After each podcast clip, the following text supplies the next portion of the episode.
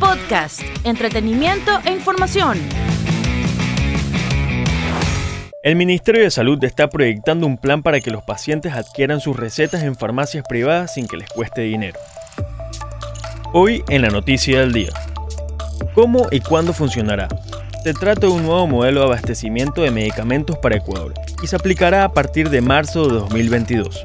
Entre sus principales ejes está la adquisición de los medicamentos en establecimientos externos a los hospitales.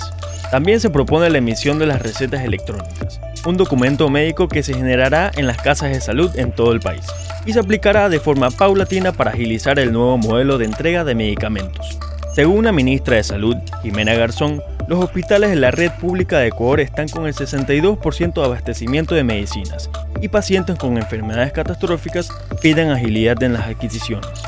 La autoridad presentó las propuestas de solución a los procesos de abastecimiento de los hospitales y ya ha sido remitida a la Asamblea para su aplicación. Cuéntanos en los comentarios, ¿considera que es un buen proyecto para solucionar el desabastecimiento de medicamentos en hospitales? Para más información visite tctelevisión.com. Reportó para ustedes Fabricio Pareja. TC Podcast, entretenimiento e información, un producto original de TC Televisión.